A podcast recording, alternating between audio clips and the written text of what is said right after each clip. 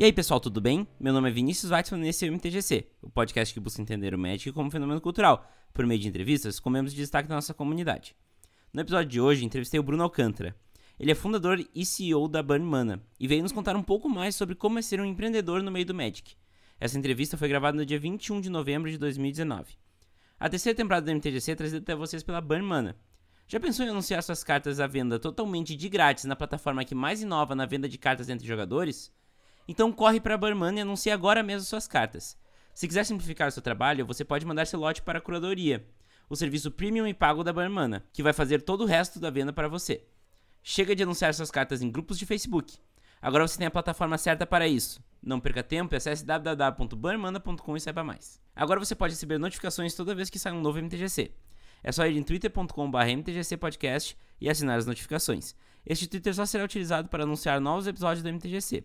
Discussões continuarão no meu Twitter pessoal. Gosta do M T G C e quer ajudar o projeto a se manter vivo? Agora você tem uma ótima opção para fazer isso. Você pode dar valores a partir de um real no Padrim do M T G C. É só acessar w w w ponto padrim ponto com ponto br barra M T G C e doar o valor que você achar que o M T G C merece. Ainda por cima, damos retribuições exclusivas para quem apoia o projeto. Inclusive, os padrinhos da categoria Aprendiz de Usa Pra Cima têm seus nomes citados no M T G C. Diego Leão Diniz, muito obrigado pelo seu apoio ao M T G C. Além do padrinho, agora temos também um PicPay, para quem quiser uma opção para ajudar o podcast.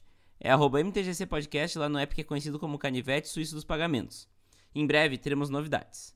Nos dias treze, quatorze e quinze de dezembro, eu estarei no evento final da Latam Series, em São Paulo. Vamos jogar um Commander lá? O bingo do Commander do M T G C ainda está em aberto, valendo um deck inteiro. Te espero lá. Agora, fiquem com a entrevista.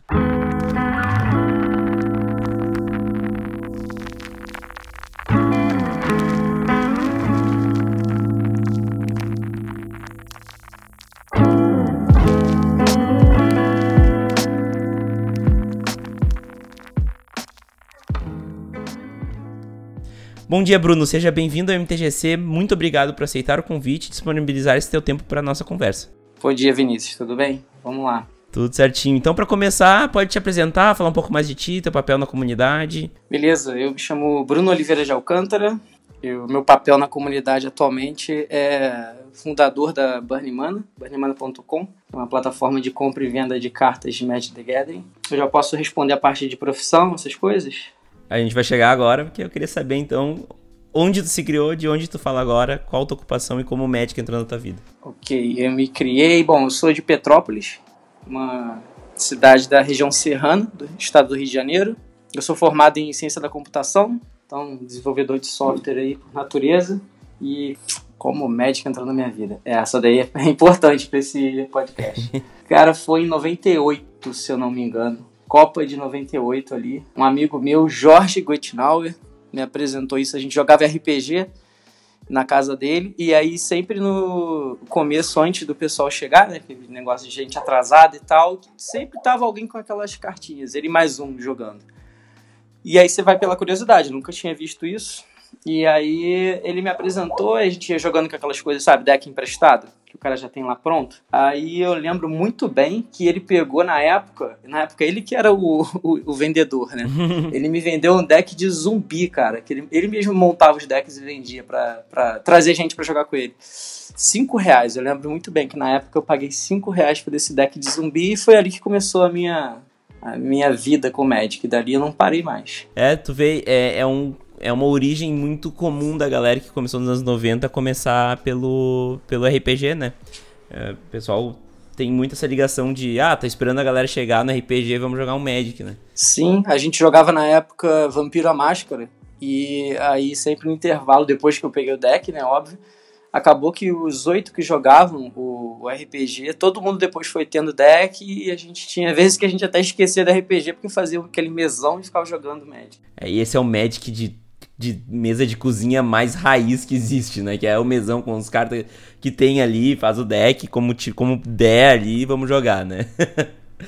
É, a gente na época, quando a gente jogava Vampiro à Máscara, era sempre no sábado de madrugada. Então, sábado às onze horas, era o encontro na casa de um outro amigo, e dali a gente começava. Tinha vezes que a gente virava à noite, nem jogando R P G, que a gente marcava, mas estava afim de jogar Magic e ficava jogando aqueles mesões eternos ali até amanhecer. Muito bom, essa lembrança, eu acho que ela fala muito sobre o que, que é o Magic, né, e principalmente que ele, como ele entrou na tua vida.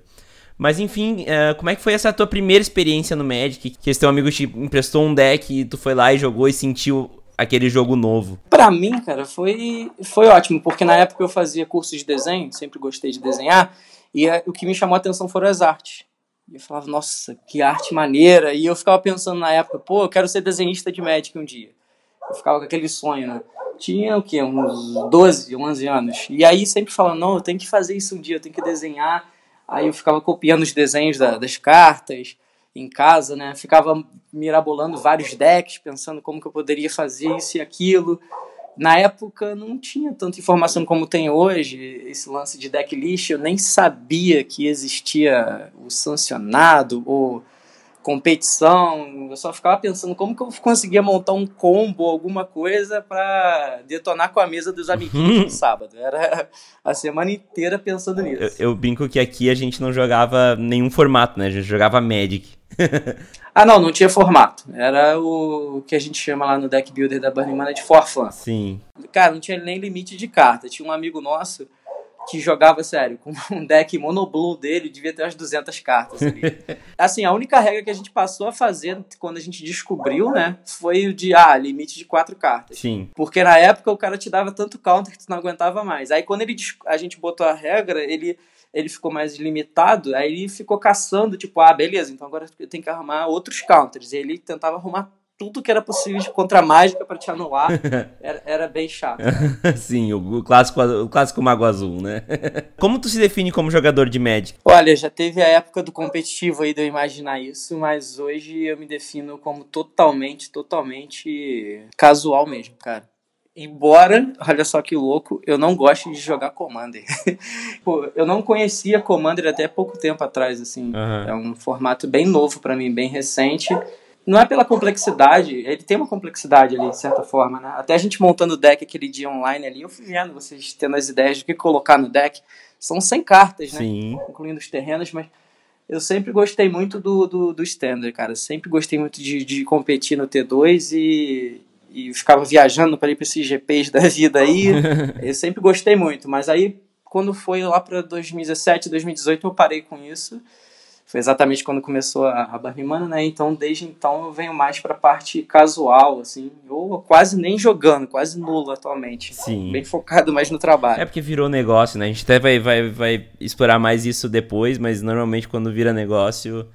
o cara tenta focar no, no negócio, né? Normal isso. É, por aí. É o tempo também. Eu acho que é o ah, tempo. Sim. Você vai amadurecendo, vai ficando mais velho, vai diminuindo o tempo para você fazer certas coisas. E aí você dá prioridade. Talvez o, o Magic para jogar igual eu jogava antes de viajar, ir para um G P, hoje talvez não se encaixe tanto. Eu quero voltar a fazer isso ainda. Mas atualmente eu tô um pouco mais por fora disso, diria assim. Mas sempre acompanhando tudo que tá acontecendo. É, não, eu até ia dizer, eu vejo, eu vejo pelo meu uso de mídias sociais desde que eu fiz minha agência e despencou, eu não, não gosto mais, não é uma coisa mais divertida pra mim usar mídias sociais, né? Porque é o meu trabalho hoje. Mas enfim, o que o Magic mudou na tua vida? Eu acho que essa, essa pergunta ela vai falar muito sobre isso que nós estávamos falando agora, né? Porque o Magic ele te trouxe o, o teu negócio atual, né? É, na verdade, esse negócio atual, ele vem de dois mil e treze, porque... eu queria chegar aí. é, é, se for começar a história mesmo, ela é longa, porque em noventa e oito eu comecei a jogar com esse Jorge, inclusive o Jorge é até vendedor na, na Burnmana. Ele botou a coleção dele depois que ele parou de jogar pra vender lá. Ele é de Petrópolis também. Eu peguei e comecei a me interessar mais por aumentar a coleção. Então, assim, quando a gente começou a frequentar uma lojinha que tinha em Petrópolis na época, é... isso lá em noventa e oito, a gente abria booster, né? O negócio era comprar booster, juntar dinheiro pra comprar booster. E aí, uma vez eu abri, não sei se foi o Multani Feiticeiro, alguma lenda que eu tirei numa dessas coleções antigas, de legado de Urza, alguma coisa de, da, da saga de Urza ali, que eu lembro que eu acho que era cara na época, mas eu não fazia nem ideia. Na, na época, eu não sei se foi essa ou se foi uma outra que não, tem, não tinha a corzinha da, da raridade. Porque aí você não sabia, né? Sim. A raridade. Era a ideia, era a ideia do Richard Garfield, né? Que ninguém soubesse a raridade para que as trocas fossem mais empíricas, né? É, pois é. Só que aí teve um, um malandro, que eu não vou citar nome, mas que eu conheço, eu sei muito bem quem é até hoje, que viu a carta e... pô, eu te dou isso tudo aqui. Tava com uma caixinha de tipo de bombom garoto, cheia de carta dentro. O famoso hoje atual book. E aí eu peguei e falei, pô, tipo, quantidade, tô começando a jogar. Tipo, quero. E aí troquei. Aí dali, eu, depois que eu fui descobrir que ali não tinha nada assim valioso, mas pra gente que montava vários decks e se divertia, eu tinha quantidade. E aí foi crescendo, foi comprando, trocando, comprando, trocando. Passados uns dois anos, eu era o, o vendedor da rua, cara. Eu montava o deck pra galera.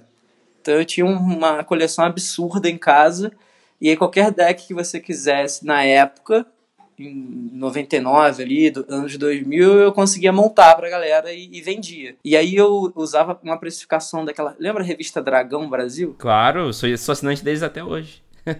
Lembra que vinha no fundo lá uns preços das cartas? Aham. Uhum.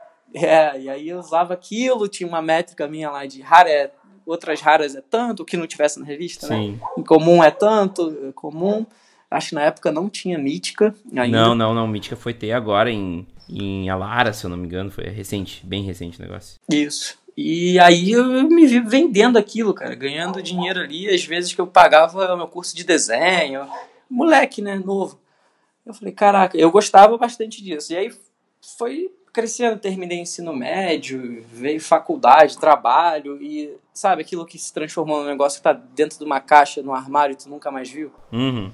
Aí ficou assim, eu tive uma, um tempo aí de, de parada com o Magic bem grande. Quando em dois mil e treze, é, a minha irmã fazendo uma faxina na, na casa que, ela, que eu morava lá, que eu já não morava mais com meus pais, ela encontrou isso e me entregou na minha casa. Eu falei, pô, caraca, Magic.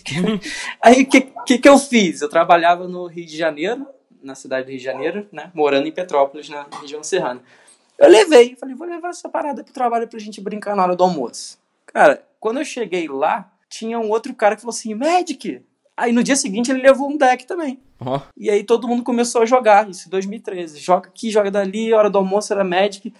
E aí o cara começou a comprar nas lojas lá do Rio, né? Filha da mãe queria botar o deck dele mais forte. E aí a gente, caraca, como é que pode? E aí a gente começou a tentar ver na internet também, não, temos que melhorar o deck. Quando a gente foi vendo, a gente estava com umas coleções já maiores ainda, do pessoal de lá do trabalho. E aí, um dos meus amigos, o Thiago Carvalho, ele, a gente, ele falou assim, ah, pô, a gente tinha que criar um, um blog, tinha que criar um site, sei lá, um bazar para vender isso tudo. E aí a gente pegou, na época, eu falei assim, ah, vamos fazer então. Aí ele falou, brincando, né? Como eu subi e descia no ônibus todo dia, e dá um, cara, dá uma hora e meia, dependendo do trânsito, pega até três horas de trânsito. Eu peguei a cadeira quarenta e seis, que era onde eu sempre sentava, e transformei num buzz office, cara. Eu montei uma semana o site ali. Ah, vou montar essa parada. Montei e botei pra testar. E falei assim, ei, Thiago, tá lá no ar. Ele falou assim, pô, tu tá de brincadeira. Eu falei, é, vamos, vamos lá, vamos ver qual é. E na época tinha, que eu jogava, tinha aquele lance da queimadura de mana. Sim. E eu queria Mana Burn, só que não tinha o domínio pra comprar na época. Eu falei, ah, vou inverter isso aqui, tá bom, Burn Mana. E ficou, veio daí o nome. É, ele, ele é anterior à plataforma atual, né? É, foi esse primeiro site. Só que a gente, começando com aquela ideia de startup, de negócios, a gente falou assim, pô, tem negócio aí. Aí tava começando nos Estados Unidos o boom de box de assinatura. E eu falei assim, por que a gente não faz uma de Magic? E a gente testou e começou, cara. Aí, na verdade, ele nasceu assim. Aí a gente pegou e criou um box de assinatura. Você tinha direito a crédito no site, desconto nas compras de cartas, um envio grátis por mês, algumas coisinhas assim. E a gente chegou a ter bastante assinante e foi funcionando, cara. A gente tocando em paralelo com o nosso trabalho até dois mil e quinze, quando a gente chegou a abrir uma loja aqui local, em Petrópolis, hum. para ajudar a manter. Na verdade, uma loja que tinha aqui estava fechando, que era a Saga Livraria, do Pedro Coquito e do Thales Bittencourt, que o Thales é até juiz de Magic, e a gente pegou e entrou em contato, conversando com o Pedro, e aí ele falou, ah, vamos, eu falei, não, mantém a loja, ele, pô, não dá mais e tal, ele já estava se preparando para casamento, aí eu falei, ah, então vamos fazer o seguinte, vamos, vamos unir, que aí fica mais fácil para você, para mim, eu trabalho no Rio mesmo, e a gente manteve, e aí ficou o Burnmana Arena, ficou por um ano e meio, eu acho, aqui. Pô, legal. Então tu teve também experiência de, de trabalhar com loja, em, loja no old fashion way, né? É, a gente tinha um pouquinho de vantagem por já ter o, o próprio site e a gente também já vendia por lá, então quem jogava local físico na, na loja, né, tinha direito a, a ter assinatura também, tinha umas facilidadezinhas, tipo, tinha umas inscrições de torneio, algumas coisas assim que a gente fazia para assinante. E era bacana, porque tinha um, um local pro pessoal de Petrópolis se reunir na época, né? Porque tinha fechado a, a, até então única loja, então a gente foi mantendo isso. Depois a gente veio a fechar, foi quando a gente deu um break ali, no finalzinho de dois mil e quinze, e paramos. Aí eu fechei até site, fechei tudo, eu falei, ah, vou continuar aqui minha vida no, no mercado de trabalho, em desenvolvimento de software mesmo, e vamos ver o que que dá. E aí eu tive uma ideia em final de dois mil e dezessete, foi... Tava assistindo aquele documentário The Minimalist na Netflix. Uhum. Não sei se você já viu. Eu não vi, mas sempre ouvi falar muito bem. É legal, vale a pena. E tem uma parte que ele fala sobre um site, uma plataforma que eles criaram para as pessoas colocarem o que eles não tinham lá, que não queriam mais para vender, gerar alguma renda com isso e não ter tanta coisa em casa. E aí, na mesma hora, eu peguei o telefone e liguei pro Thiago, o que abriu comigo lá a, a, a Burnmana box de assinatura. Eu liguei para ele e falei, cara, a gente tem que fazer isso, eu tô assistindo aqui o documentário e, e é isso, era isso que a gente tava precisando, que tava faltando, porque eu e o Thiago, a gente sempre tentou fazer várias vários sitezinhos, startup, aquelas coisas de, sabe, vamos fazer um negócio? Uhum. Só que o Magic sempre ficou ali pra mim como alguma coisa que eu queria e fa- continuar. E a Burnmana. E aí ele falou assim, tá maluco, cara? Eu falei assim, não, vai funcionar, que agora vai ser assim, a gente vai pedir para as pessoas mandarem pra gente, a gente faz toda uma, na época eu falei com ele, toda uma curadoria das cartas e resolve o problema que tem hoje, que é você comprar a carta e a pessoa te envia numa condição que está errada, e você pagou mais caro por isso, você fica insatisfeito, tem que trocar, etcétera. E não vai ter como o cara, pô, tentar sacanear o outro, etcétera. A gente faz toda a parte de certificação da coisa. Ali, pô, sei lá do que, é a mesma história. Eu, não, porra, vamos ver, semana que vem a gente conversa. Cara, na semana que vem eu já tinha o site, né? Eu levantei o site de novo, dei uma ajeitadinha nele e já tava no ar, cara, já tava rodando. Dezembro, eu lembro muito bem, meu... Meu final de ano eu passei fazendo isso. Dezembro de dois mil e dezessete ali já estava no ar. Aí eu peguei, eu já tinha uma base de, dos assinantes antigos. Falei, bom, por que não tentar ver com eles? Deve ter algum que deve ter umas cartas paradas em algum canto. Uhum.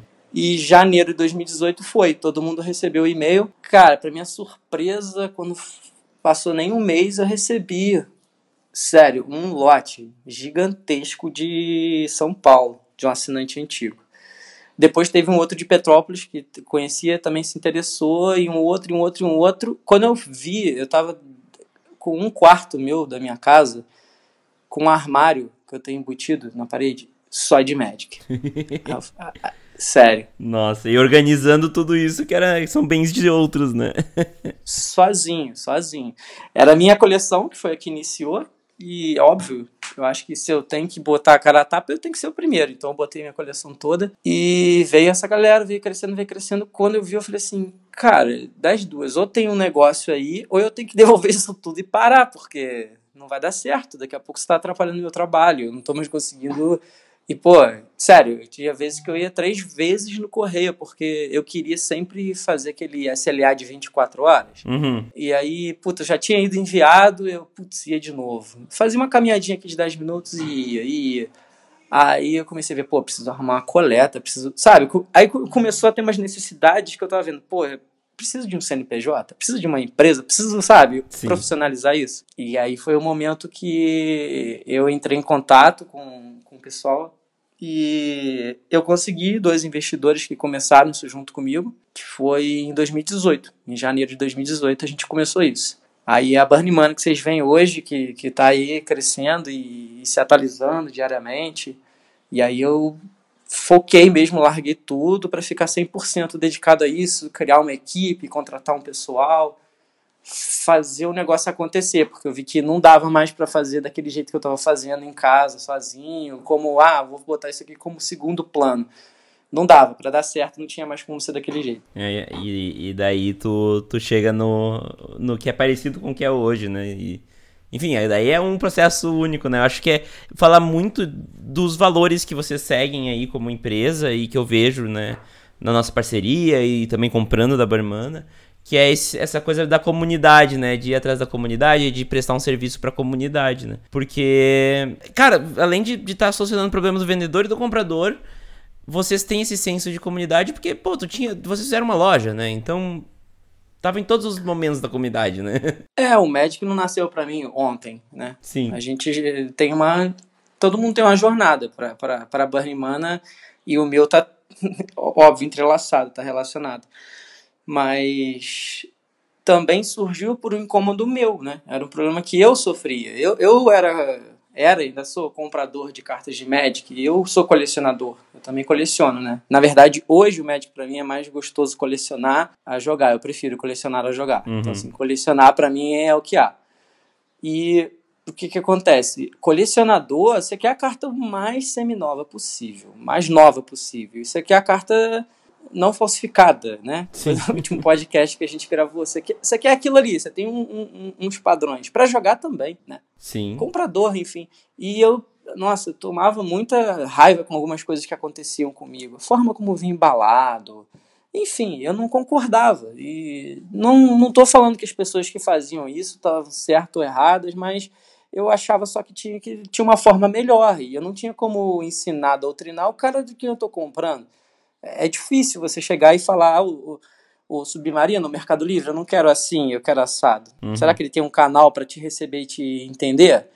Talvez uma empresa como o Mercado Livre talvez tenha, mas enfim, eu falei assim, ah, eu já gosto disso, eu gosto de tecnologia, eu posso associar a tecnologia com a parte de, de compra e venda, criar um marketplace, gerar um, um, um negócio, gerar um, um, algo útil para a comunidade com mais valor. Exatamente. E a gente, e a gente vai tentando, a gente vai atualizando sempre, é, embalagem, essas coisas, a gente vai fazendo sempre, ah, pô, pode melhorar aqui um pouquinho, vamos melhorar. É igual a Burnmana quando começou lá como box de assinatura, é, era de um jeito, hoje ela é de outro. Uhum. Vai se modelando, vai mudando, né? Vai evoluindo, eu acho que eu prefiro pensar assim, evolução. Mas assim, a evolução minha no Magic é basicamente essa daí. Entre dois mil e quatorze, dois mil e treze, né, que foi quando eu voltei a jogar, até dois mil e dezoito, dois mil e dezessete ali, foi quando eu joguei os G Ps ainda, né? Então, ah, foi, quando eu, foi quando me apresentaram o famoso do sancionado, do competitivo, de entender, porque eu sempre gostei muito de montar deck, eu sempre achei maravilhoso isso. E aí me quebraram um pouco isso quando eu cheguei nessa parte competitiva e falaram assim, não, mas tem a lista. Uhum. Que, o, que o P V ganhou no Pro Tour tal, que o Rei de Duque, bababá. Eu, tá, mas e daí? Qual é a graça? Eu falei, legal. Mas aí eu comecei a entender, quando eu fui para os primeiros G Ps, competir e ver que o cara jogava, eu, tipo assim, você jogava na época, se não me engano, era nove rodadas que eu jogava, no primeiro dia. Uhum. Aí você pegava um deck igual, aí o segundo igual, aí, aí você fala, caraca, todo mundo tá com o mesmo deck aqui. E aí eu fui entendendo, falei, ah, e funcionava o deck dos caras, e às vezes o que eu fazia não funcionava. Aí eu falei, bom, agora eu tô começando a entender o porquê que tem a lista, por... os caras já testaram bastante, já jogaram. E aí eu comecei a, bom, tá, eu vou pegar a lista, mas eu vou modificar, não quero ela igual. E aí eu vi que, sinceramente, não funcionava pra mim. Uhum. Eu falei, não, não adianta. Por mais que eu ganhasse, eu falava, não é o que eu quero. Aí eu falei, ah, quer saber? Eu vou me divertir. O que, que eu gosto de fazer? Eu gosto de montar... Eu vou jogar... Ah, mas tu é maluco, tu vai pro G P com um deck que eles chamavam de rogue, né? Sim. Eu falei, vou, vou com um deck... É rogue? Então é rogue. Eu vou com o meu deck. Não, não, não me enche a paciência. Tipo, eu que tô pagando a passagem, eu que tô pagando a inscrição, eu quero jogar com o meu deck. Pô, mas tu é maluco, vai lá pra perder tempo. Não interessa. Sim. Eu vou jogar desse jeito, do jeito que eu gosto, que eu me divirto. Eu, não, eu pelo menos, não consegui me entender com um lance de pegar uma lista pronta do... Por mais que o fulano tenha jogado, aí você ficaria assistindo vídeo, vendo o que, que ele faz, lendo artigo para entender a técnica do deck tech. Eu falei, não, não quero. Eu quero montar meu deck, treinar com meu deck, jogar com meu deck. Ah, vai perder? Mas beleza. Se ganhar, vou me divertir. Eu me divirto perdendo, então não tem problema nenhum. É, eu acho que isso é uma fase bem comum do casual que tenta, né? O cara que é casual, mas ainda não sabe, né? Eu gosto de dizer isso, que daí tenta ser competitivo e bate nessas, nessas travas. Eu tive, o mesmo, eu tive a mesma sensação, mais ou menos na mesma época, com, com competitivo também. Só que daí a, a diferença é que eu, eu achei no Commander um espaço de deck building mais livre. E tu foi pros decks rugs, né? Eu, eu cheguei a tentar decks rugs e não, não, não me adaptei de qualquer forma. Eu já cheguei a jogar com gente... Que tudo bem, aí foi falha da pessoa que eu não conhecia do juiz. De eu jogar com uma carta que ela era tão desconhecida pro pessoal, pelo visto, que o cara falou assim, isso não é T dois. Eu tava num torneio de uma loja no Rio, não vou citar nome, sancionado, com o juiz. Aí ele, porra, juiz, o cara tá jogando com a carta que não é standard. Eu, caraca, é, cara, olha aqui, olha isso. Aí ele tinha, aí o juiz veio, aí o juiz ainda ficou olhando, porque ele tinha que analisar, óbvio, uhum. Não que ele não sabia. Aí, só para fechar o, o, o papo na hora com o juiz e, e mostrar, eu peguei e falei assim, olha aqui, tá vendo essa hidra dele aqui, juiz? E para o cara também, era de Dragon's Maze. Aí eu peguei a minha carta, olha, a minha era uma carta comum, olha aqui o símbolo, é igual, como que não é T dois? Aí o cara parou e analisou a besteira que ele tinha feito, e era uma era aquela cripta que tu exilava todas as cartas do cemitério do, do, do, do oponente e ganha três de vida pra cada uma. Ah, sei, sei, sei. Incursão em cripta. É, isso, é porque ah. ele não aceitou, porque ele, ele, eu joguei isso em resposta, eu tava com dois de vida, ele me matar e ele perdia eu fazendo isso, porque eu subia... Eu acho que eu subia, sei lá, cara, eu fui para sessenta e poucos de vida e ele não tinha mais como voltar. Sim. Aí ele tentou de tudo que é jeito, mas eu falei assim, não, cara, olha aí, não é. Mas, tipo assim, ele não conhecia a carta. Até o juiz falou assim, eu nunca vi essa carta, não. Uhum. Falei, pois é, mas por que isso? Porque não tava na lista do, do, do, do cara do Pro Tour que ganhou, tava na minha lista. Sim. Ou talvez tenha alguém que já jogou com a carta também. Mas é muito desconhecida, é bem fora do radar do pessoal. Ela rodou no Pauper uma época, como sideboard pra Reanimator e coisas do gênero. Cara, no meu deck ela é main deck, fala sério, aquilo ali joga muito. Mas tem que ter o porquê, né? E eu jogo de mil, né? Meu, meu, minha diversão é mil, é mil e mil. É o que eu mais gosto. Exatamente. E daí vem muito de falar contigo, né, o deck. Bom, Bruno, eu até acho que essa, essa conversa aqui, nós falamos bastante de passado e presente... Mas cada dia que passa a gente vê novas ações da Wizard sobre o Magic dando novos rumos, né? Os últimos anos foram anos que o Magic mudou muito e a gente vê um futuro de, de Magic sendo cultura pop, né? Qual a tua opinião sobre isso? Inclusive com uma visão de negócio sobre isso, como é que tu vê isso? Bah, uma palavra, é maravilhoso. Acho que quanto mais a Wizard fizer isso, melhor. Acho que tem que, tem que ser popular, tem que ser... Se você pegar os outros jogos aí... que mais na levada do Magic Arena, tá? Tipo o LoL, por exemplo, que eu acho que você era jogador. Sim, sim, eu cheguei a jogar, cheguei a jogar. É, o cara lotando um estádio, né? Sim. De futebol, do Palmeiras lá, com uma premiação, sei lá, às vezes até de milhões. Pô, isso, isso é o que, que traz mais gente pro jogo, mais atenção, e transformar em esporte mesmo. Eu acho que só tende a ganhar a comunidade e aumentar, né? Porque o ideal é isso, cara. É quanto mais, melhor. Até para negócios, tá? Até para para Burnmana como plataforma, para o lojista como lojista, a loja dele mesmo. Sim. Cara, não precisa dizer, tipo, ah, mas a minha cidade é pequena. Tá, é pequena de quantos habitantes? Vamos botar um exemplo de Petrópolis. O último censo, trezentos e cinquenta mil habitantes, eu acho. Pô, será que desses daí tu não conseguiria pelo menos mil que jogassem Magic? Não sei. Que fosse quinhentos. Imagina você movimentar quinhentos jogadores de Magic na tua loja. É um absurdo. Eu acho que nenhuma loja no Brasil consegue manter isso. Uhum. Ficaria louca. E o, o jogador de Magic é o tipo de cara que, tudo bem, ele pode não ir aos quatro finais de semana na loja, mas ele vai pelo menos um. E ele mantém aquilo ali, ele quer manter a coleção, ele vai acompanhando o deck, um torneio ele joga, outro ele não joga. Quanto mais comunidade tiver, melhor para esse lojista local. Sim. Melhor para quem vende online, melhor para quem tá aprendendo a jogar e tem mais gente para se consultar. Hoje você pega e, pô, faz uma pergunta num comentário pro André Manente no Um Motivo, lá no canal do YouTube dele, ele te responder e tu já descobriu uma solução. Imagina a gente na década de noventa tentando entender a regra. Onde que tu... Pega o livrinho do, do Starter Deck, aquele bem miudinho. Isso quem tinha, né? Porque tinha gente que não tinha comprado aquele Starter Deck. Uhum. Então era, era muito complexo. Agora, pô, tendo mais mídia, tendo mais pop, igual você falou, isso só vai aumentando, vai ficando, a informação vai ficando mais disseminada. Eu acho fenomenal. Eles têm que manter e aumentar, na verdade, até mais isso. Tentar ir mais pro, pro interior. O Brasil é muito grande, né? Isso aqui é complexo, mas eles têm que fazer, acho que um investimento um pouquinho maior aqui para a América do Sul, até na questão de que a gente estava conversando em off aí dos G Ps, que atualmente são os Magic Fest, né? Sim, sim, mas é, enfim, dá na mesma. É, dá na mesma, a gente que tem a nomenclatura antiga, mas sim, eles têm que aumentar isso, porque acho que quanto mais e melhor é, organizado e, e, e com mais premiação, vai chamar mais atenção, né? Só que também a gente tem que ver que, no nosso caso aqui, Brasil, a gente vive um momento de economia um pouco, né? Não tão fácil, um dólar alto, o Magic, querendo ou não, é um, um jogo em dólar, né? É, é isso sim. Nossos preços aqui acabam se baseando por isso, então isso... Mas você vê, mesmo assim a gente continua jogando, a gente continua tendo comunidade e ela tá crescendo.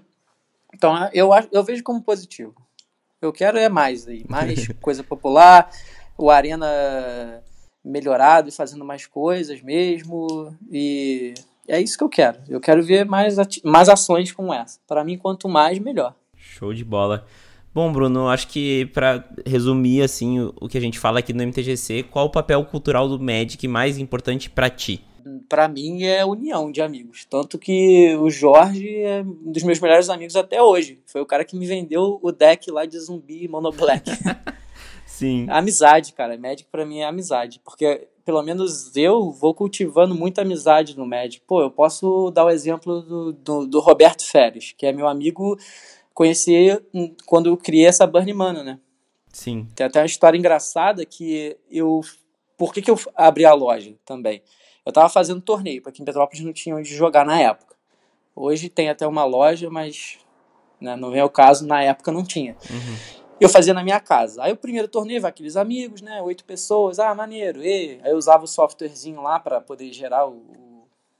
o a, parear o pessoal, etcétera. Eu que organizava tudo, fazia um petisquinho, uma comidinha, tinha uma inscrição, tinha premiação, tinha tudo. Uhum. Aí no terceiro que eu fiz, deu vinte e oito pessoas. Aí você imagina, em Petrópolis, vinte e oito pessoas. E eu anunciei no Facebook, lá no grupo que eu criei da, da, na época da Burnmana.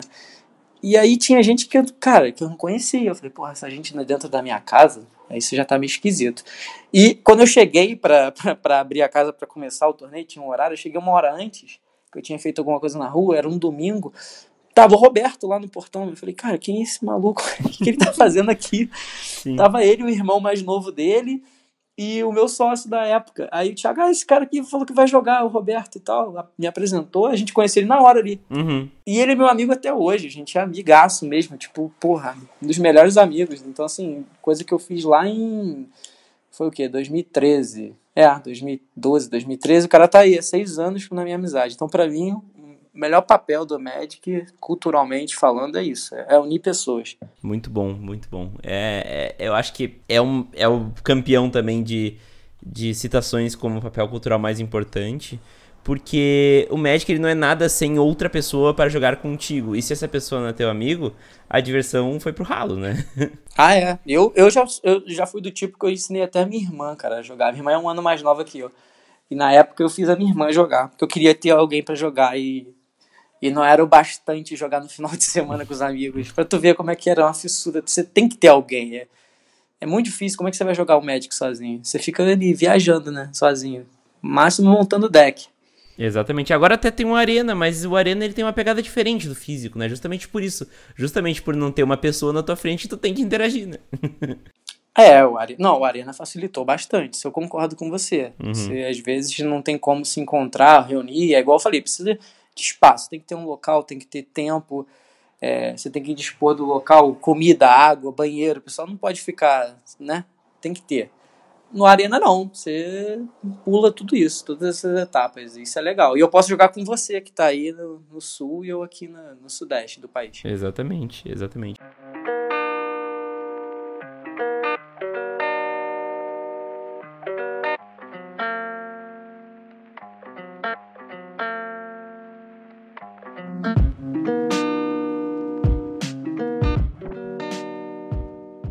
Mas enfim, vamos adiante aqui e começando com aquele bate-bola dos assuntos técnicos do jogo. Começando com uma pergunta que às vezes é muito fácil e às vezes é muito difícil. Qual a tua cor preferida? Minha cor preferida? Pô, é o azul. Ó, oh, campeão também de, de citações aqui. uh, com qual cor ou cores tu juntaria essa tua cor preferida? Preto, sem pensar. Pra, pra quê? Pra Milá, né? É óbvio, o B...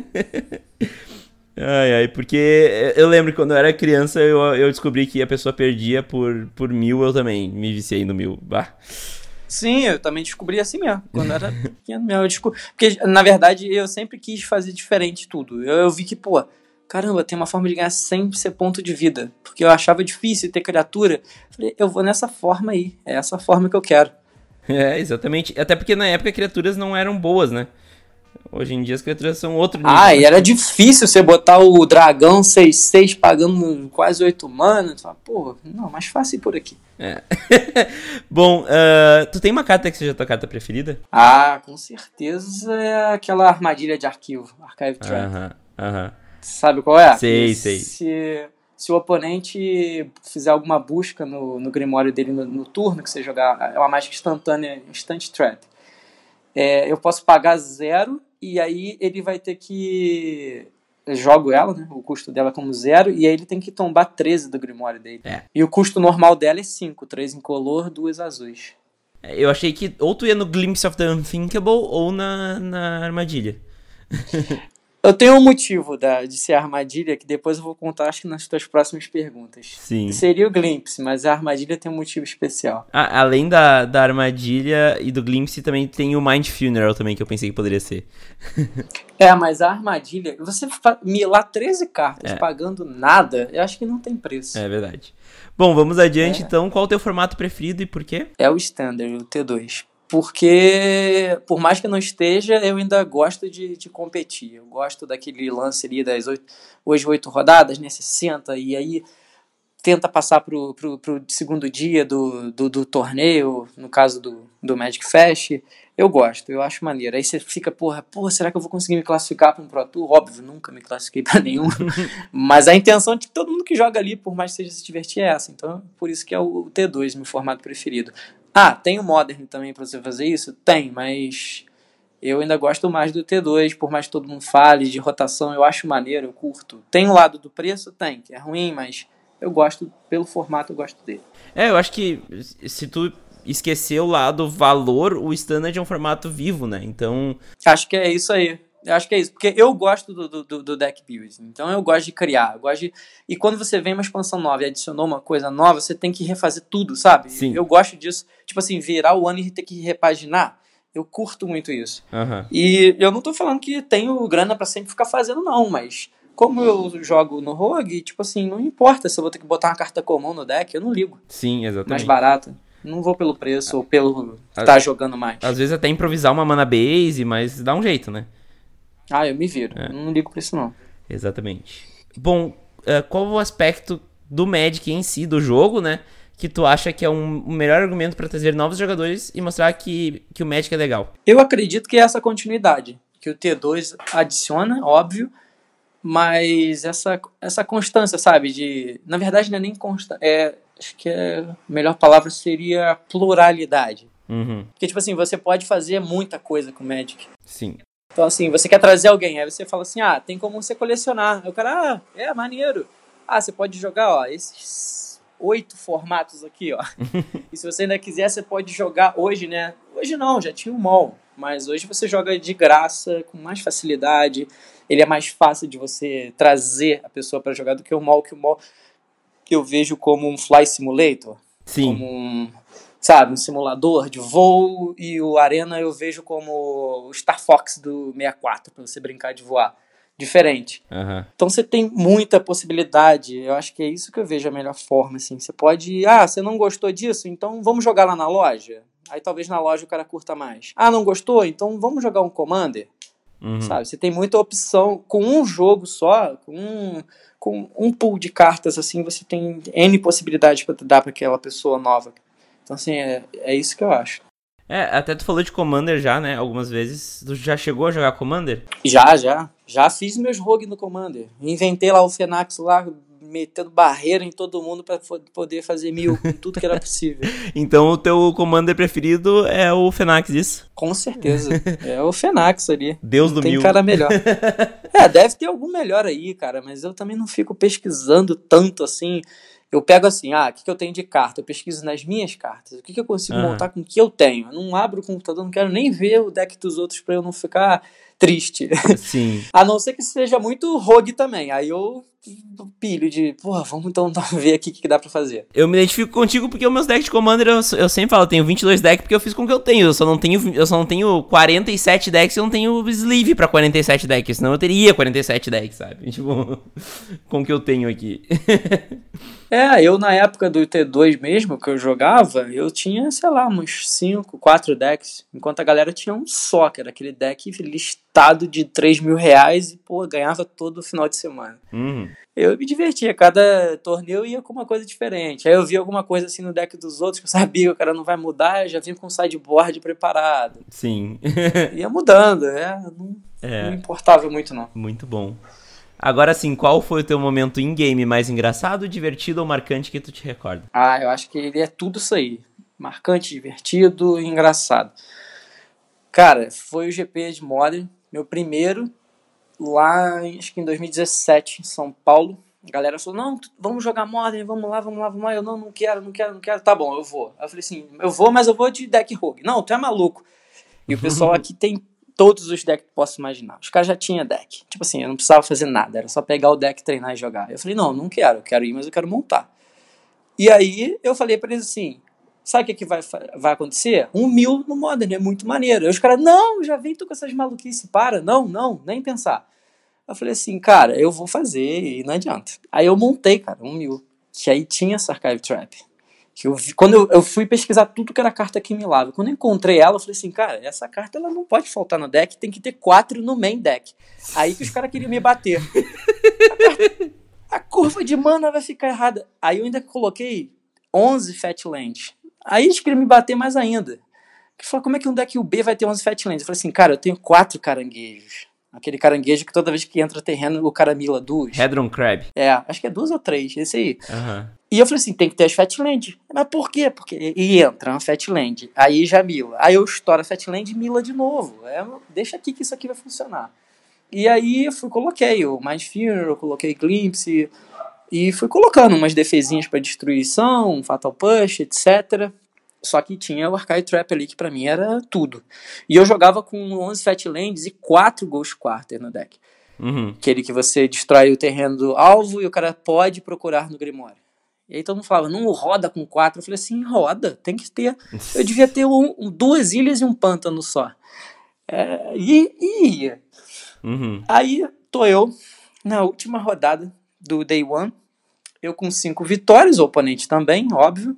É, quem fizesse dezoito pontos na época ia pro segundo dia. Beleza, aí sentamos pra jogar. Eu com meu deck de mil.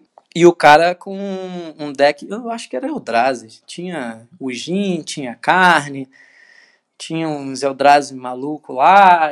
E eu falei, nossa, ferrou. E aí o cara foi primeiro jogo, eu comecei a baixar as coisas e fazer, e ele falou assim, tá de sacanagem, pô, que tu tá de mil aqui no, no G P e tal. Eu falei assim, tô não, mil aí. E fui jogando. E aí ganhei o primeiro jogo, se não me engano. Aí ele ganhou o segundo e empatou. Aí começou a formar uma roda, porque a gente foi ficando ali pros últimos, né? Sim. Muito tempo, quase pra empatar, uma roda dos amigos dele, dos meus ali, os curiosos vendo. Fomos pra, pra última, último game. Ele foi baixando coisas que, tipo, ele foi exilando minha mesa toda, acabando com tudo que eu tinha. Acho que ele chegou a baixar o Ugin, foi exilando. Aí ele me deixou com uma ilha e um Ghost Quarter só e cinco cartas na mão. E tinha duas cartas que estavam na minha mão que eu tava com elas desde o começo, que eu comprei e fiquei com elas. E eu, eu sou difícil de me ligar, tá? Eu sou uhum. uma pessoa que, tipo assim, eu acredito. Não tem essa de me ligar, não. Eu, eu vou com fé. Ainda mais nesse deck. Aí ele pegou e foi exilar o meu Ghost Quarter, né? Depois ele... Não, ele exilou minha ilha, ficou o Ghost Quarter na mesa. Eu falei, não vou fazer nada, vou esperar ele exilar. Quando ele foi exilar, eu falei, tá, em resposta, destrói o, o terreno teu aí. Aí ele já tinha tomado Archive Trap nos, turno, no, no, nos games antes, falou assim, tá, não vou procurar nada. Tipo, achando que, ah, você acha que eu sou burro, né? E eu tava contando as cartas do deck dele. E eu falei, não, beleza. Só que o cara vai, não sei por que cargas d'água, ele baixou uma criatura que ele... procurava outra criatura, eu acho, no Grimório, e ele procurou. Muito bom. E aí, ele não tinha mais nada pra fazer, né? Uhum. E falou assim, vai. Aí eu falei assim, não, posso responder? Eu não tinha nenhum terreno na mesa, eu não tinha nada, eu tinha cinco cartas na mão. Pô, o cara falou assim, riu? Tá, responde, eu. dois Archive Trap. E, eu... e eu tinha contado. Ele tinha vinte e três cartas no Grimório. E ele tinha que tombar vinte e seis. E aí, cara, aquela roda em volta olhando, e ele foi contando. Uma, duas. Ele contou. Uhum. vinte e duas, vinte e três, acabou o deck. Ainda tinha que milar mais três. Ele botou a mão na cara, assim, falou, não acredito. Todo mundo do... comemorando, ah, gritando, e eu... Pra mim, pareceu a final ali, né? Uhum. Pô, podia ter sido um future match isso. Muito eu falei, bom. Cara... Aí eu falei, Archive Trap, essa carta é demais. Uhum. E ficou. Foi uma melhor jogada que eu já consegui fazer na minha vida num torneio que eu nem jogava o formato. Eu falei, cara, marcou essa daí e ficou. É importante lembrar que isso era um G P, né? Tipo, tava um valendo G P. Algo. Era um G P. Eu fui pro, pro segundo dia, cara. Olha que oh, louco. Que massa, nossa. Nossa, muito bom, muito bom mesmo. Não, porque Day dois de G P não é uma coisa fácil, né? Não, foi meu primeiro Day dois que eu consegui fazer. Com esse deck Modern, Rogue, o B mil. Sim. Loucura. Só tinha eu no, no G P com o mil no dia. E foi marcante... Pra ti, mas também é, é, um, é um momento icônico o cara passar pro Day dois de mil, porque não é um deck comum de passar, né? Principalmente no Modern. Muito bom. É, eu senti uma facilidade porque eu peguei muito Valakut, né? Sim. E aí fica ruim pra eles, porque eu ainda usava no main deck três Surgical Extract. Sim. E aí, tipo, o cara baixava o Valakut lá, quando... É, milava, eu já exilava aquilo, acabava o jogo pra ele ali. Uhum. Dificilmente ele voltava. Então eu consegui muita vitória em cima de, de Valakut, assim, com o meu deck. Muito bom. Lá, Roguezão.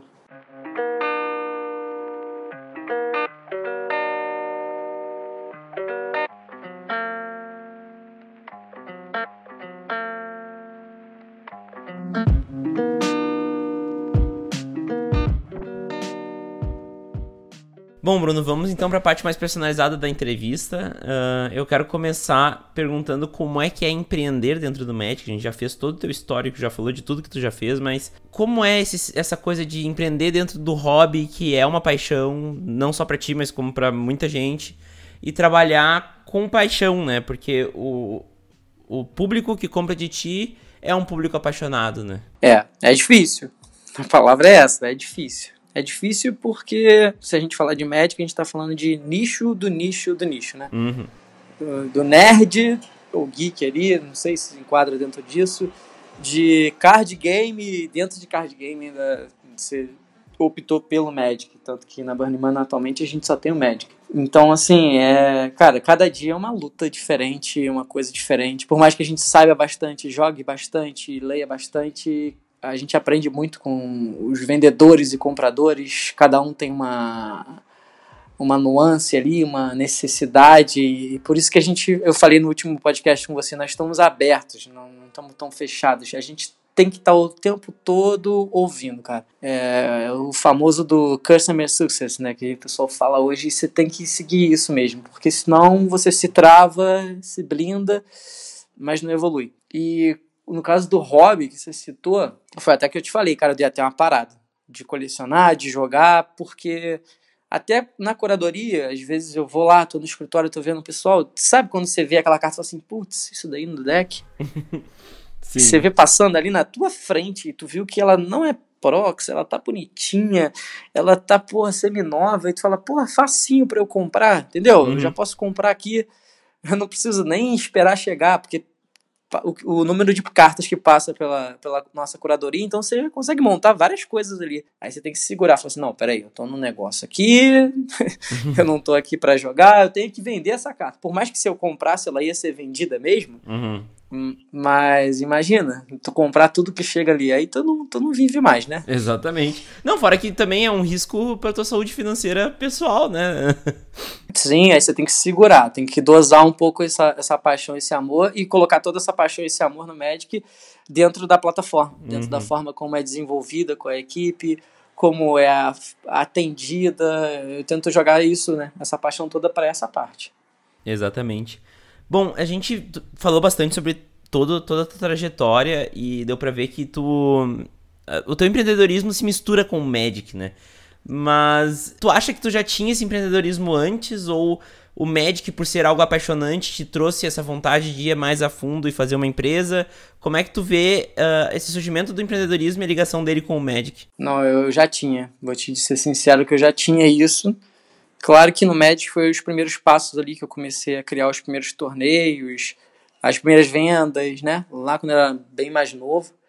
Inclusive até um, um torneio que foi o primeiro que eu criei, eu lembro muito bem disso, a final acontecendo, cara, no dia...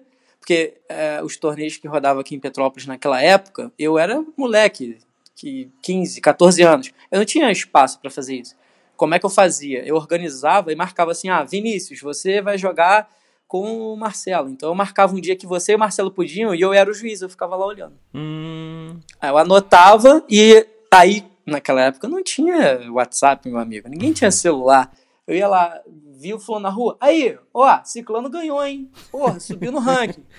Aí eu tava com o meu caderninho já aqui, ó. Aí o pessoal via vendo.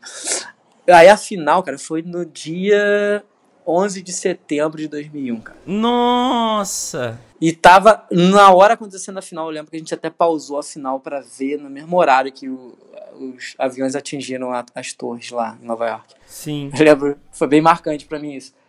Mas eu sempre, sempre tive essa pegada, desde novo. E aí depois, quando eu fui trabalhar na área de desenvolvimento de software, né, que eu me formei e tal, eu lembro muito bem que teve um chefe meu na época, que o cara hoje é o sócio, ele é um dos sócios na, na Burnmana. Ele me falou pra mim, cara, você tem a liderança nata em você, toma muito cuidado com o que você fala na equipe ali, porque você pode falar pro bem, mas também você pode levar todo mundo pro mal. Então eu senti aquilo ali, falei assim, desde aquele dia eu senti um peso, uma responsabilidade, pô, tipo, caramba, eu tenho que tomar cuidado com o que eu vou falar. Uhum. E dali em diante eu sempre fui buscando, cara. Igual eu te falei, a gente já fez, eu e o Thiago lá junto, já fizemos muito site, muita coisa, muita tentativa. Era, tipo, naquela época de compra coletiva, a gente queria fazer, mas queria fazer de outra forma, nossa, a gente sempre foi tentando fazer alguma coisa, mas eu acabei optando pelo, pelo Magic, e tô aí, fazendo isso aí a... Esses, vamos fazer dois anos daqui a pouco. Exatamente. É, é difícil, a gente falou disso agora, mas o quão difícil que é essa coisa de segurar o hobby e, e ser profissional e não comprar aquela carta que apareceu ali na frente, assim, tipo, é uma renúncia interna muito grande ou tu já te acostumou com isso? Não, não, pra mim eu já me acostumei. Uhum. É porque assim, eu tenho um negócio que eu até falo com o pessoal que trabalha lá na curadoria, porque como eles colecionam, também jogam, eles têm a facilidade de fazer uma compra muito mais rápida, né? A carta Sim. chega lá, eles podem comprar e tal. Eu sempre falo assim... Cara, não compra... Quer comprar do site? Compra. Tem alguns que até compram. Mas eu falo assim... Porque tem carta que a gente também não tem, né? A gente uhum. não tem tudo de tudo. Mas como alguns colecionam, eu falo assim... Cara, espera. Tenha paciência. É, é igual o que o, o Jacó fala no... No Em Resposta, às vezes ele costuma falar, você precisa, ele falou no último, uhum. né? Você precisa realmente ter tudo de tudo. É tipo isso, eu costumo falar com eles, espera, tenha calma, porque essa carta vai aparecer na curadoria. Cara, e aparece, batata. E é umas cartas tipo que não, não, não vai ter como, que é uma expansão, que sei lá do... Cara, vem um lote, a gente abre, puf, aparece a carta lá. Aí às vezes a pessoa já comprou. Eu falo assim, tá vendo? Se tivesse esperado... Sim, sim. Então eu tô nessa calmaria também. Então às vezes, ah, eu tô calmo, ah, não preciso disso agora. E eu tenho sempre aquela noção assim, ah, eu por mais que colecione, ah, lá na frente eu compro de novo, uhum. eu dou um jeito. Tipo, se é uma parada que tu gosta, tu vai continuar fazendo, sabe? Sim. Vai, não vai morrer, ah, mas aí a carta já é reserva de lixo, não vai mais ter pra comprar? Não, vai ter. Vai ser mais caro, mas uma hora você consegue. Se não conseguir também, tá bom, não tem problema. Precisa mesmo, né? É, precisa mesmo. Pra quem joga, eu acho que pode até usar isso ainda mais. Precisa mesmo. Pra quem coleciona, não tem jeito, né? Se você é. colocou na meta que você vai pegar todas as cartas de reserva de lista, você tem que ter, não tem jeito. É a meta da tua coleção. Exatamente. E isso também dá pra ver que a Burnmana, ela mudou a forma como tu te relaciona com o jogo, né? Mudou. Mudou bastante. Porque antes tu era um jogador, tu ia do G P, tu tentava ganhar, ser, ser campeão, tentava, né, mesmo com o deck rug, tu tava ali querendo ganhar e tal, e hoje é teu trabalho, né? É, tanto que eu não vou pro G P já faz um tempinho. É. O último G P que eu fui foi em dois mil e dezoito, então assim, faz bastante tempo que eu não jogo competitivo mesmo. Eu não costumo frequentar a loja aqui, local, jogar, por causa do tempo mesmo, né? Sim. Foco mais em trabalhar e aí fica difícil, às vezes, final de semana. Às vezes até um tempo que você tem pra você também, pra fazer outras coisas, então é difícil. Uhum. Mas eu vejo Magic todo dia, então não posso reclamar, não. Exatamente. todo, né, eu tô em contato com ele todo dia, então não, não, não vou dizer que eu tô longe dele. Eu só não tô ativo tanto jogando, só isso. É, e pra viver o Magic tu não precisa jogar, eu acho que isso é uma das grandes coisas do Magic, né? Tu não precisa jogar o Magic pra tá vivendo ele, pra tá vendo o que tá acontecendo e, e, e se divertir com ele, né?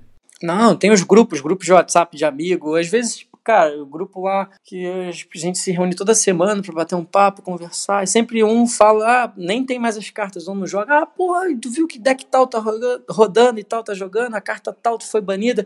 Então, assim, os caras continuam acompanhando, mesmo não, não entendo nem mais a carta, ele tá uhum. lá acompanhando pra ver o que tá acontecendo. É tipo, pô, tu viu que o Flamengo vai jogar a final da Libertadores? É tipo isso. Nem me fala que já ganhou do Grêmio. É... O jogador de Magic é tipo um apaixonado por futebol, cara. É, eu acho que é a mesma coisa. É bem parecido. Praticamente. É bem parecido. É bem parecido, bem parecido. Esses dias eu tava falando sobre a paixão do futebol e eu, eu me, me toquei que era bem parecido mesmo. Uma boa analogia. É, você tem, você tem as duas, então você, você sabe. Se você comparar, você vai ver que é bem parecido. É, é, é realmente muito, muito parecido. Enfim, uh, quais foram as principais dificuldades de empreender dentro do Magic? A gente já falou do nicho, dentro do nicho, dentro do nicho, né? Mas... Além dessa dificuldade de público, qual que é a grande dificuldade de empreender com, com um jogo como o Magic? Olha, no Brasil, eu acho que é para você encontrar esse público. Uhum. Ainda mais com o que a Burnmana faz. Tanto que depois a gente, depois de alguns meses, no final do ano, do ano passado, a gente foi e lançou a parte de venda, onde você podia colocar as suas cartas e vender lá sem ter que enviar para a curadoria. Porque, é, como tem a paixão... Às vezes não é nem só pela confiança da pessoa enviar para a nossa curadoria, mas tem aquele lance de você... Não, eu gosto de vender e eu gosto de eu gerenciar essa parte da venda aqui.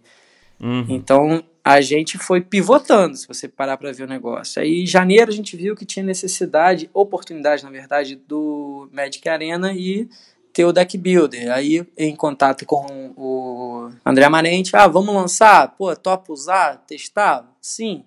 Então vamos botar aí para a comunidade. E todas as outras funcionalidades e coisas que vêm acontecendo, cara. É tipo assim, é por necessidade e ver que o pessoal tá respondendo. Porque uhum. e, essa é uma dificuldade que tem, entendeu? Você não é igual o Steve Jobs que, pô, pega e coloca o iPhone e diz, ah, eu vou criar uma necessidade aqui. É diferente. Já existe um mercado e você tem que ver como que esse mercado vai te responder. Já existem players no mercado também, tanto no Brasil como fora, e você tem que ver como que você se encaixa dentro desse mercado, entendeu? Uhum. E como que você consegue ter a resposta. Isso é difícil, porque já tem players até consolidados no nosso mercado aqui do Brasil. Sim, sim. Como que você pega e faz alguma coisa diferente, atua de forma diferente, sem querer competir, mas competindo, até mesmo de forma indireta, como que você sobrevive? Porque no final do, do mês, do dia... Você paga contas, você, no caso da Burnmana, né? Você é um C N P J, você é, é funcionários, você é salários, você é várias coisas. E você tem que atender isso tudo.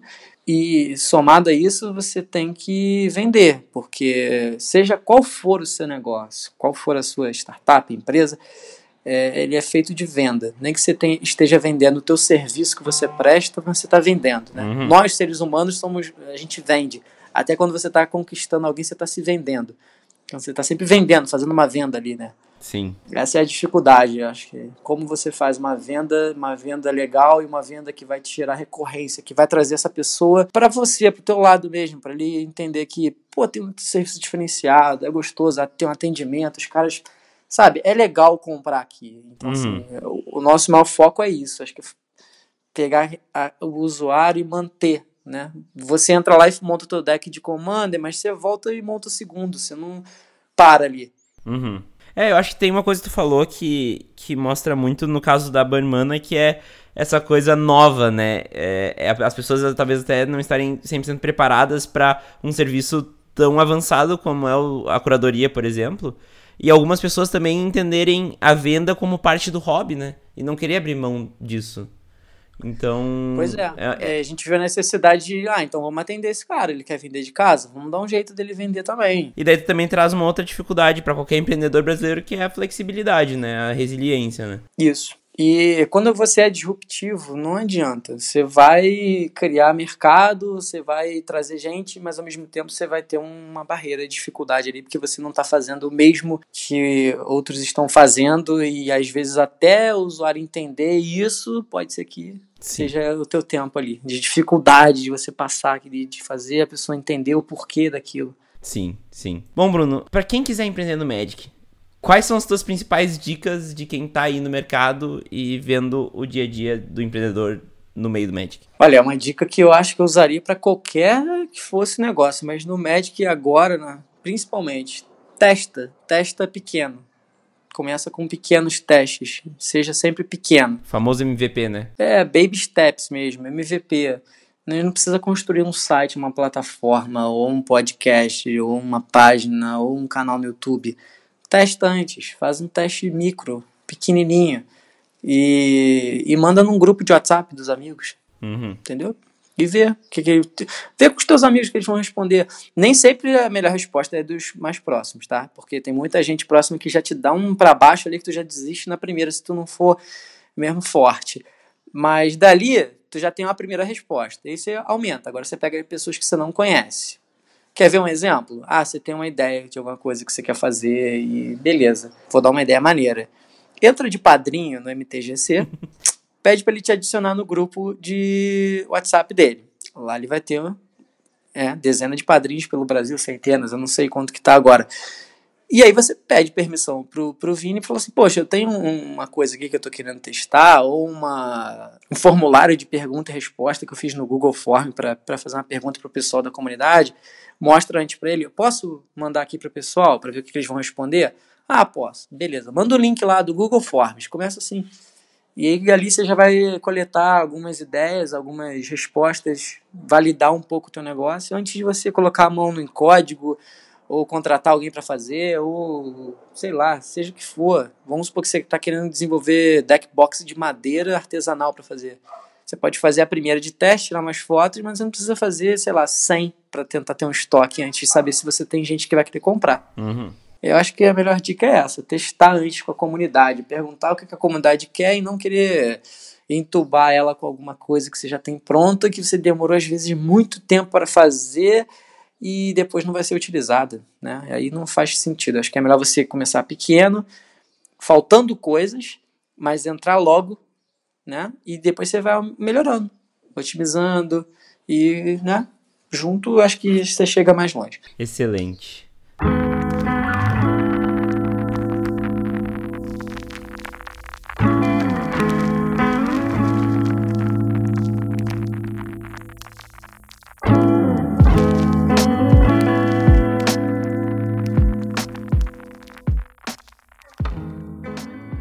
Bom, Bruno, chegamos ao fim do episódio. Eu quero te deixar aqui com a palavra final para dar um recado para a galera.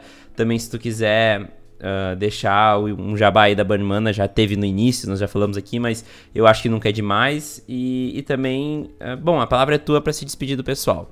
Tá, obrigado, Vinícius. É, primeiro agradecer, né, o fim dessa temporada aí, foi maneira a Burnmana ter participado. É, agradecer a todos aí que ouviram, a todos os vendedores e compradores da Burnmana, os futuros aí que possam vir a ser, ou até os que usam o Deck Builder, é maneiro estar em contato com vocês.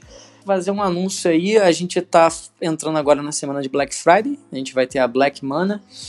Então, vendedores que participarem vão adicionar suas cartas com dez por cento de desconto. Então, você vai ter cartinhas lá, dez por cento de desconto a partir de ontem. Ontem que começou isso, a gente está gravando isso hoje no dia vinte e um. Então, começou no dia vinte de novembro e vai até o dia vinte e nove, às onze e cinquenta e nove. Nós estamos vindo aí, a gente já anunciou, o Vinícius também já fez os anúncios, mas tem a taxa zero na venda direta, onde você não envia a carta para a curadoria. Essa taxa não é promoção, não é Black Friday, é permanente, é um serviço que vai ficar lá disponível para você. Você vende suas cartas com uma taxa zero, não tem assinatura, não tem mensalidade e não tem taxa. A Burnmana está fechando esse ano aí, a gente pretende continuar para o ano que vem, fazer muita coisa nova para a comunidade, partir para funcionalidade que a gente pode atender serviços para vocês também. Acho que a gente está só no comecinho ainda. E se você tem feedback, sugestões, pode entrar em contato com o nosso atendimento pelo site burnmana ponto com. Como eu já falei, nós somos apaixonados por atender, entregar felicidade mesmo e fazer da melhor forma possível. E é isso aí, cara. Muito obrigado. E um ótimo final de ano aí pra você também. É isso aí, pessoal. Temos mais um episódio nessa temporada, que é o famoso episódio de encerramento da temporada. Espero vocês na semana que vem e até mais. Tchau!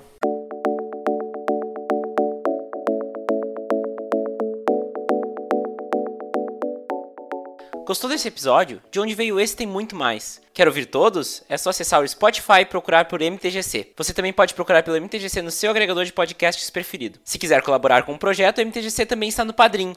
Acesse w w w ponto padrim ponto com ponto b r barra M T G C e doe o que você achar que o projeto merece a partir de um real. Siga-nos nas mídias sociais para saber quando sai um episódio novo. No Facebook e no Instagram é M T G C Podcast. E no Twitter é arroba Vini Weitzman. Links na descrição porque meu sobrenome é complicado, entendo vocês. Se quiser conversar comigo, mande um e-mail para podcast arroba m t g c ponto com ponto b r. Muito obrigado pelo carinho e pela audiência. Vejo vocês por aí. Tchau!